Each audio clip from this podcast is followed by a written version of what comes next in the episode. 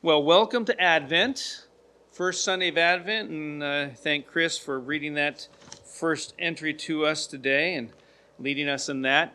The booklets are there in the back. I hope you got one. If you didn't, there are some booklets also too by the back uh, front door over there as well, and uh, pick one up on your way out, uh, and and uh, just be able to join in with this uh, Advent season as we continue on. And I, I always like to give a little explanation about Advent. So, because uh, I've, I've come across some people who they've said, I have had no idea what this meant. And so I just want to make sure that I explain it and that people understand what we are doing. Now, this might be just old hat to you. You understand this and, and all, but uh, maybe there might be something new that you might learn. But again, the word Advent is derived from the Latin word adventus, which means coming or arrival or, or visit.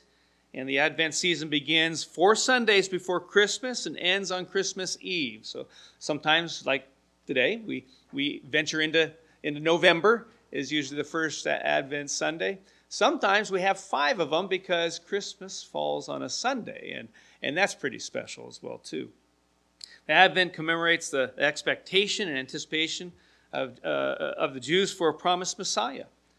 And many times when Israel was under oppressive rule of other nations, they prayed and longed for the Messiah to come and establish the kingdom of God. And Israel longed for a Savior. And sadly, most expected a, a political or, or nationalistic type of Savior to save them from the government oppressing them.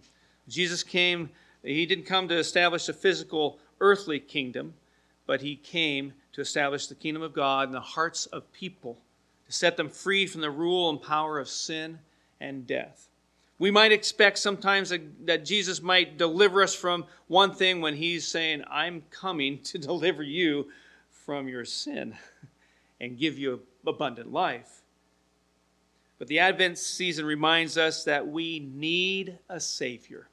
I trust that in these Sundays to come, we will be reminded of that and, and be so grateful and thankful that we have a Savior. Our hearts need Jesus to come make us new.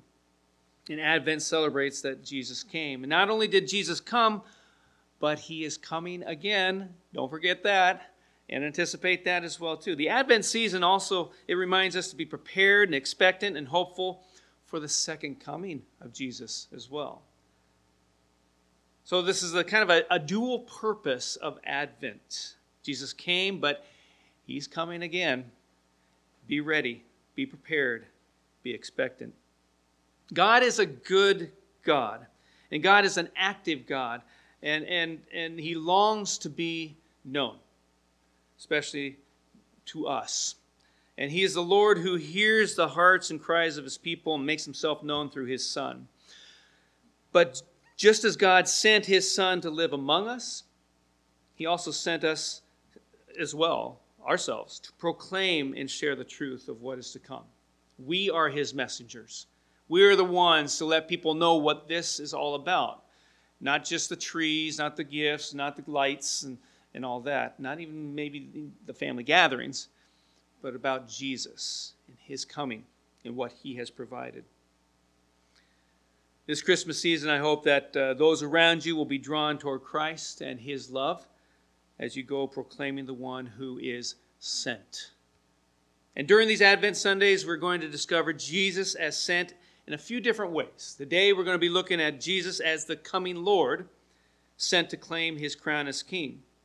The following Sunday, we're going to look at Jesus as the coming deliverer, sent to, to, to reclaim his people from exile. And then uh, that following Sunday, on uh, I think it's the 12th, is Jesus as the coming messenger sent to proclaim the kingdom of God. And then on our final Advent, we're going to see Jesus as the coming Christ sent to exclaim the good news. All these things we can learn from and be ready to put into practice. In Isaiah chapter 64, the first nine verses I want to read to you. And we will, uh, we will look at these for today in our first Advent Sunday. Isaiah chapter 64, verse, uh, starting with verse 1. Oh, that you would rend the heavens and come down, that the mountains would tremble before you. As when fire sets twigs ablaze and causes water to boil, come down to make your name known to your enemies and cause the nations to quake before you. For when you did awesome things that we did not expect, you came down, and the mountains trembled before you. Since the ancient times, no one has heard, no ear has perceived, no eye has seen any God besides you, who acts on behalf of those who wait for him. You come to the help of those who gladly do right, who remember your ways. But when we, con- but when we continued to sin against them, you were angry how then can we be saved? All of us have become like one who is unclean, and all our righteous acts are like filthy rags. We all shrivel up like a leaf, and the leaf and like the wind, our sins sweep us away. No one calls on your name or strives to lay hold of you, for you have hidden your face from us and made us waste away because of our sins. Yet, O Lord, you are our Father. We are the clay, you are the potter. We are all the work of your hand. Do not be angry beyond measure, O Lord. Do not remember our sins forever. Oh, look upon us, we pray, for we are all your people. We'll end there at verse 9. I remember as a young kid when we moved here to Milwaukee from Portland, my stepfather, my mom found a house in an uh, area near Linwood Elementary School. Lived in the neighborhood there and got there when I was third in, starting third grade. Going through elementary school, made some good friends, had some good times, enjoyed a lot of fun uh, sports together. Uh, enjoyed throwing a ball, whatever it would be baseball, football, basketball, whatever it is, some kind of ball, and uh, kick a ball, soccer, whatever. And have fun with my friends in our yard.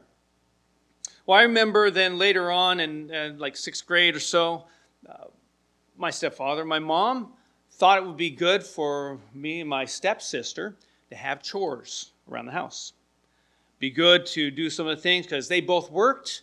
They couldn't take care of stuff. And so when we would come home from school, we were expected to do some chores. And so there would be a, a list of chores on the dining room table as we came home, and we would see that. And so when we saw that, we knew we needed to get them done before we did anything else. But man, there were there were my friends would come by. We I was able to walk home from school. We we lived so close. And so I would invite a friend on over after school and we would want to play, but there was that list of chores. Now they were divided up. My stepsister would do some, I would do some as well too. But uh, we were expected to have those done before we did anything else. There were days where I gambled and thought, maybe I can do some fun stuff first, play with my friends, and then, uh, you know, we can have some fun there, and then I'll do the chores before my mom and stepdad get home. Well, um, sometimes that would work, sometimes it didn't. And uh, when I when I tried to do some other stuff and just have some fun, um, thought I'd leave myself enough time to get get some fun in and then do the chores. I would be surprised when my mom would come home and, and unexpectedly and go and I would be going, "Oh no." And try to get stuff done and and of course pay the consequences of that. But uh, they would often not be happy if they came if, if they got home to find out that I completely neglected to do a single thing on the chore list. And uh, my, my day from there on was not fun at all. But were my, were my parents against playing or having fun? No. They, they wanted me to have fun, of course. They were against my neglecting to obey and show my love and faithfulness in that way. They were against my, my being re- irresponsible with my time. Do what you should be doing first. They were against my being unprepared. I was not ready for them to come home. In Mark chapter 13, you could look at that later. I'm not going to read it all. Verses 24 through 37. You can glance at that and kind of read through it as well too if you want, but in that portion of scripture, Jesus talks about his second coming. He says things about the day and the hour being unknown. But we, his followers, should be waiting and watching, always prepared for his coming again. And the two questions we must ask ourselves are Are we ready? And how can we be ready? Are we ready, and how can we be ready? And just as we are waiting and watching for Jesus' second coming, there was a time when God's people, the Israelites, were waiting and watching for his first coming. In Isaiah chapter 64, we find a prayer given by people who are desperately longing for God to come and intervene in their circumstances.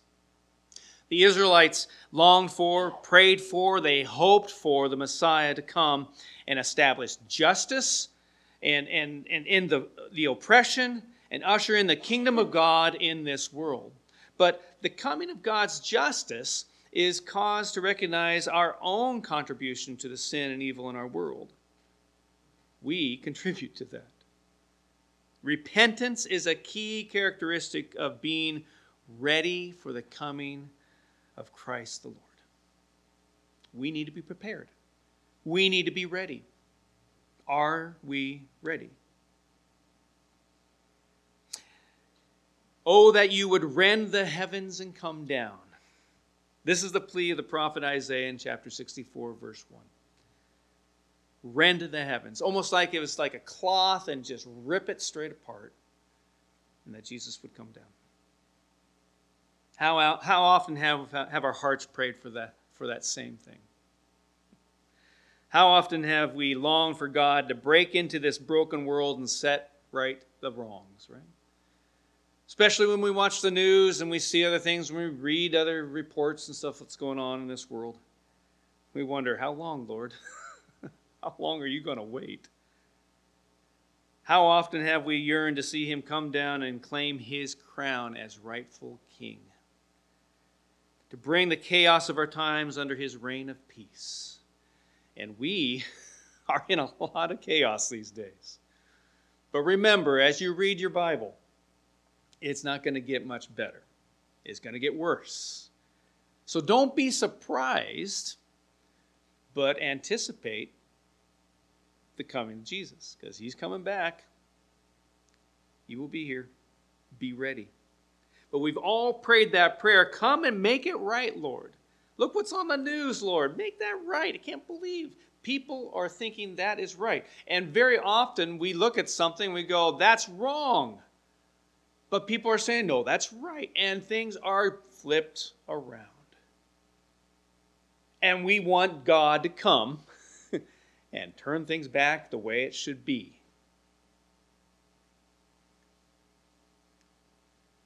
at Advent, we want we we are reminded as we pray, you know, step in and do something about this mess. at Advent, Jesus is sent as the answer to that prayer. But the mess we see isn't necessarily the mess Jesus comes to clean up. We may see the mess all around us and on news and everything else, or maybe in our neighborhood, and we're going, there's the mess, Lord. This is what I'm talking about. Can you please, please take care of this? And then God is going, um, maybe, sure, but what about you? I'm concerned about you. How's your relationship with me? How are you doing in all this mess around you? And so we need to expect that maybe the, the mess that we see and we want Jesus to come clean up isn't really the mess that Jesus is coming to come to clean up. he sees another mess, maybe in us. And we need to be open to that. Be ready for Jesus to say, Yeah, that is messy, but what about you? How can we help you with this? Jesus is sent as the coming Lord. And in sending him, there are, there are three things that happen because of it. And let me share those things with you as we look at Isaiah chapter 64. In those first three verses of Isaiah chapter 64, we see in sending Jesus, God comes down. God comes down. There's a cry for help that we see in those first three verses. The people of God are crying out to God for, to, to, to come down, to intervene in the world, specifically in their circumstances. The Israelites ask God to come to their aid in a way that celebrates his mighty works in the Exodus, reminding God of that. And come and come, you know, come down and, and do this because of what you've done before.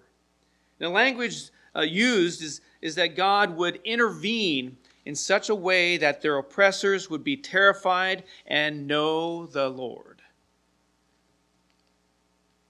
When we cry for God to intervene,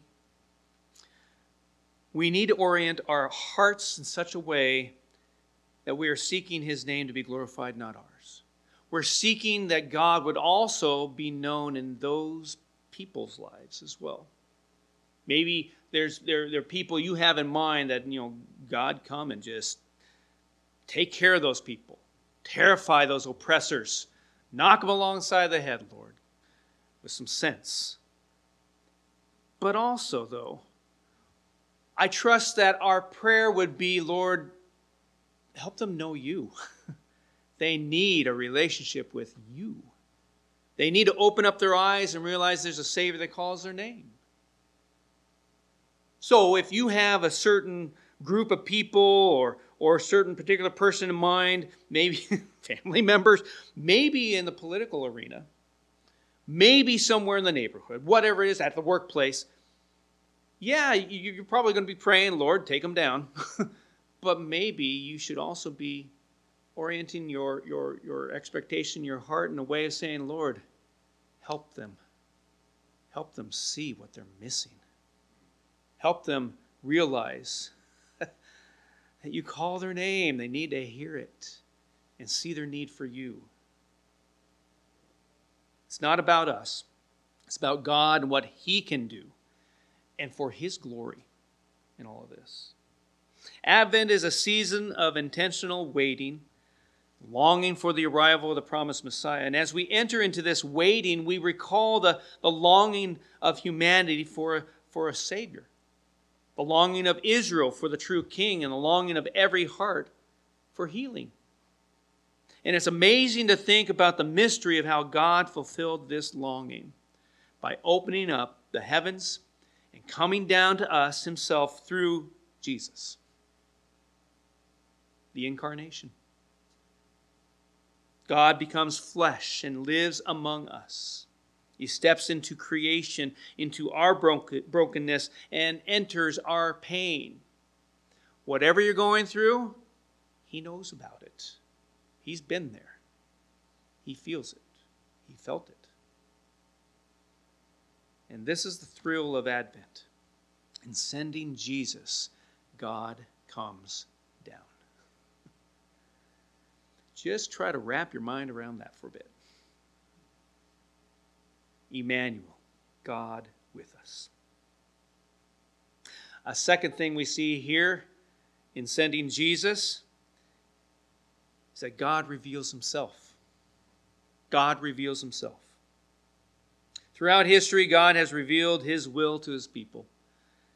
He shows us his heart and character through the beauty of creation as we see seasons change and the leaves turning red and orange, and we're just we're drawn to the beauty of the color that's all around us. And then from winter, if we ever get any snow, the beauty of, of the snow just out there, as long as you don't have to drive in it. the soft falling of snow down on the ground, and all of that. The seasons change into spring and seeing the greenery come out and the flowers begin to burst forth the beauty of that as well too. If you've ever gone on a hike, you also too realize the beauty of creation. And then you're drawn to God and saying, Hallelujah. Glory to you, God, for, for, for providing this. But he shows us his heart and his character through all of that, through the covenants and the law as well, and the, the, the tent and the temple, the miraculous acts of power, and the powerful words of, of prophets. But now, in Advent, he does the unthinkable. He shows us himself. He does that. Do you want to know what God is like? Look to Jesus. Do you want to know how he acts? Look to Jesus. Do you want to know how he loves? Look to Jesus. That's why we are followers of Jesus, so we can become more like him, become in that relationship deeper with God. Since ancient times, Isaiah says, no eye has seen any God besides you. In verse 4. Yet not even the prophet himself could have anticipated this hope. In sending Jesus, God reveals himself like never before. Jesus is the full revelation of God's character, his will, his heart. He's God in the flesh. Emmanuel, God with us. In sending Jesus, God reveals himself. And then, thirdly, in sending Jesus, God restores us. God restores us. It's stirring and, and thrilling to recall the hope of Advent. We think about that. Maybe as you put up the Christmas tree and put up other decorations in your house and get out the manger scene and everything else, so you're reminded of this time of year that Jesus came to us. Jesus was sent to us. God coming down, revealing himself in the flesh. But in verses 5 through 9 of Isaiah 64, Isaiah reminds us with real clarity why we needed Advent in the first place. In verses 5 through 7, there's uh, the recognition of sin. Recognizing, yeah, we are sinners. As Israel celebrates the, the mighty acts of the Lord in the past, how he protected them and intervened on their behalf, they became aware of their sin and their unfaithfulness. God has been faithful, but they have not. Our slavery to sin our persistent failure, our, our, our disobedience, all continued to condemn us. Even our righteous acts, he says, are like filthy rags. Verse 6 We all shrivel up like a leaf, and like the wind, our sins sweep us away. The confession is, a, is one of complete humility. We, we are nothing without God in our lives. We are nothing without that relationship with his son, Jesus. Israel recognizes the complete helplessness of their situation and they confess before him. Jesus sent to restore us. And then verses 8 and 9 there is a there's a plea for grace. Because of their sin, God God has hidden his face from his people.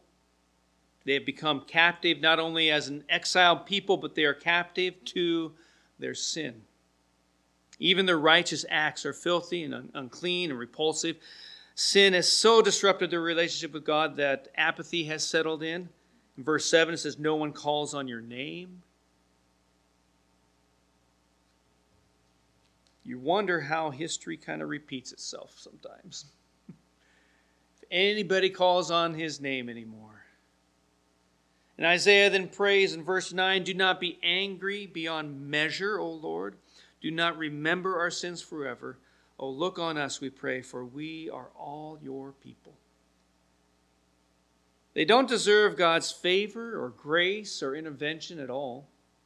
But because He is their God, because He is their Father, they seek mercy on the basis of God's character and not on their worthiness. And I think that is a good pattern for us as well.